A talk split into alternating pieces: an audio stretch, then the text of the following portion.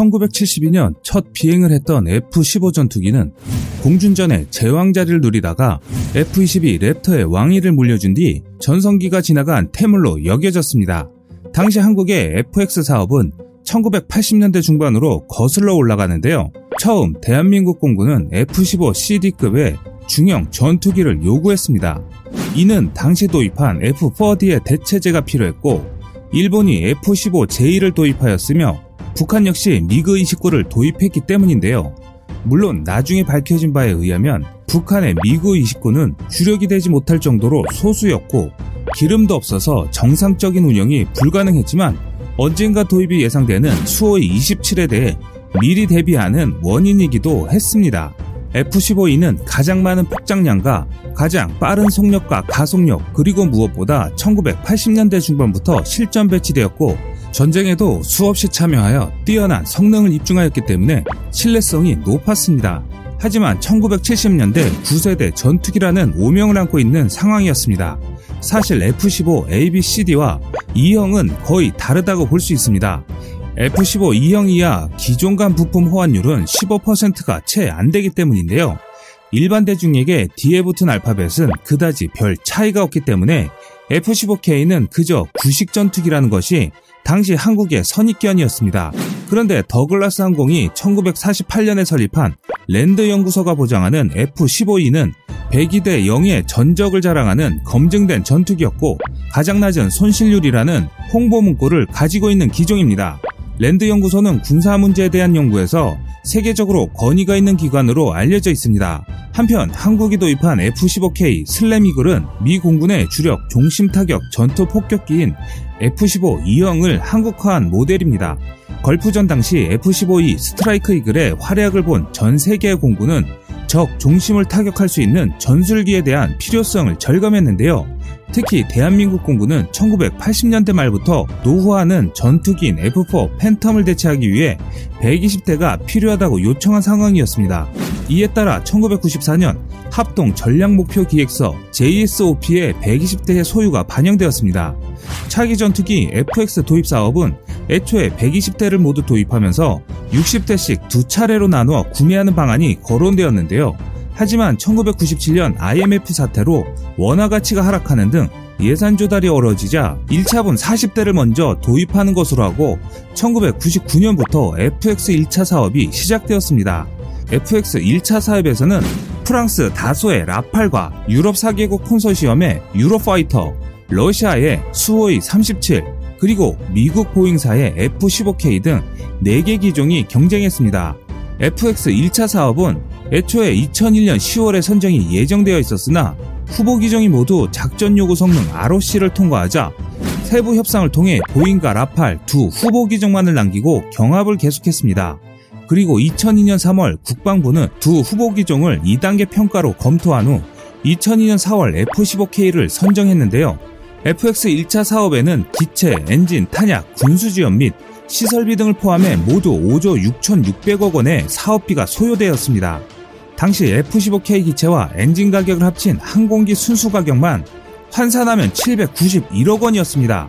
한편 공군은 FX 2차 사업을 통해 남은 20대분의 전투기를 추가 도입하고자 했습니다.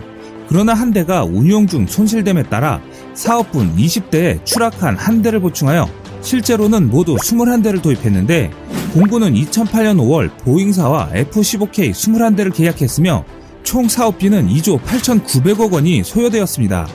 1, 2차 FX 사업으로 추진한 항공기 평균 대당 가격은 920억 원이었습니다. 당시 한국은 F-15K 구입으로 한동안 말들이 많이 나오기도 한 기종이어서 한국 사람이라면 밀리터리 매니아가 아니더라도 사람이 모이는 곳이면 F-15K에 대한 얘기는 끊이지 않을 정도였습니다. 그렇게 말도 많고 탈도 많았던 F-15K는 현재 한국의 영공을 당당히 지키고 있으며 한국 보유 전투기 중 최강 화력을 맡고 있는 듬직한 전투기입니다. F-15 시리즈는 처음 나온 지 40년을 훌쩍 넘은 기체를 계속 개량하면서 아시아와 중동 국가들을 상대로 팔로를 개척해 왔는데요.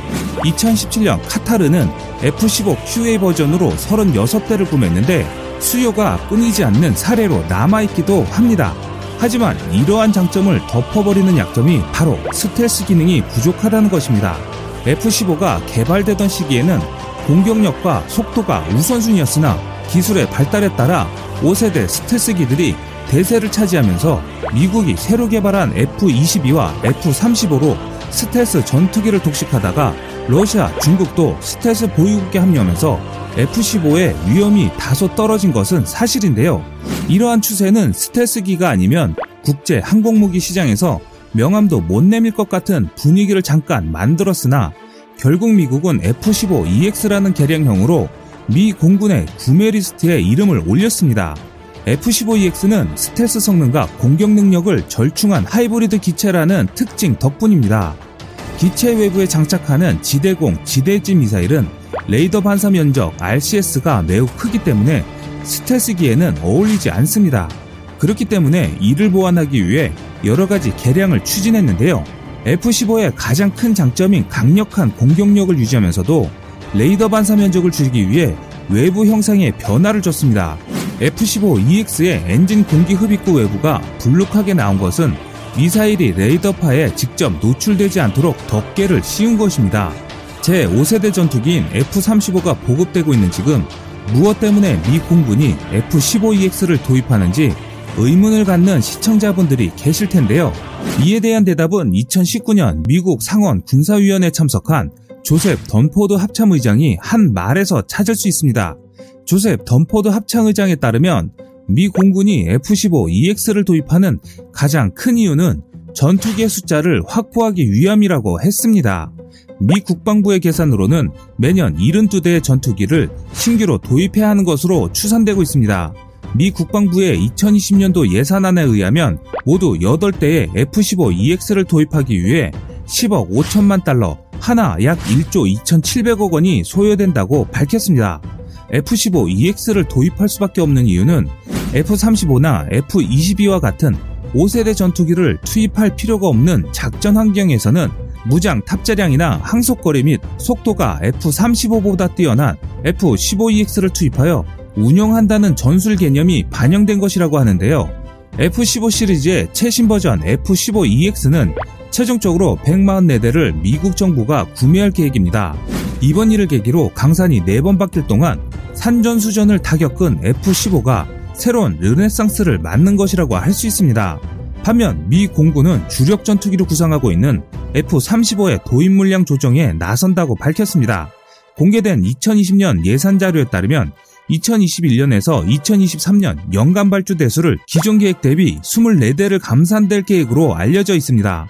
이를 실행하기 위해 만든 것이 F-15EX이고 미국의 국방 예산의 구원 투수가 된 것입니다. F-15는 일단 덩치에서 위압감을 주고 시작합니다. 길이 19.44m의 커다란 기체는 수송기인 CN235와 비교해도 크게 작아 보이지 않습니다. 제조업체 보잉의 F-15EX 소개 자료에 따르면 29,500파운드, 약 13톤에 이르는 폭탄과 미사일을 달고 최고 속도 마하 2.5로 날아갈 수 있습니다. 전자 항전 장비의 발달로 주변 360도 3천 상황을 인식할 수 있습니다. 또한 글래스 콕핏을 적용한 것 이외에 무장 탑재량의 증가와 전자장비를 비롯한 엔진의 개량 등이 F-15EX의 특징으로 보이고 있으며 F-15 시리즈로는 최초로 F-15SA와 F-15QA에 적용한 fly-by-wire를 F-15EX에도 적용할 것으로 예상됩니다. 스텔스기인 B2 폭격기 F-22, F-35가 적의 주요 지휘 시설과 방공망을 공격한 뒤에는 화력이 강력한 F-15EX가 격추될 위험이 상당히 사라진 상태에서 본격적으로 소탕 작전을 벌인다는 새로운 개념의 작전 구상도가 만들어졌기 때문이죠. 이뿐만이 아니죠. 기본적인 공중우세 전투기로서 성능도 F-15EX의 성능은 현존하는 어떤 전투기에 붙어도 뒤처지지 않기 때문에 러시아와 중국의 최신 전투기들을 상대로 공대공 상황이 벌어졌을 때 195대뿐인 F-22로는 충분히 막아내기 어렵다는 분석에 따라 실력이 검증된 F-15를 업그레이드해 재등판시키는 것이 비용과 효과 면에서는 탁월하기 때문입니다. 천조국인 미국도 스텔스 전투기의 막대한 구입 비용과 유지 비용은 늘어가는 스텔스 전투기만큼 근심도 그만큼 늘어가기 때문입니다. 미 국방부와 미 공군은 F-15EX가 적 전투기로부터 미국 본토와 공군 기지 방어, 비행 금지 구역 경계 작전, 장거리 미사일 발사 임무 등에 적합하다고 보고 있습니다. 그러나 무엇보다도 중요한 이유는 유지 비용이 F-35의 절반 정도이고 기체 수명도 2배 이상이라는 장점도 있습니다.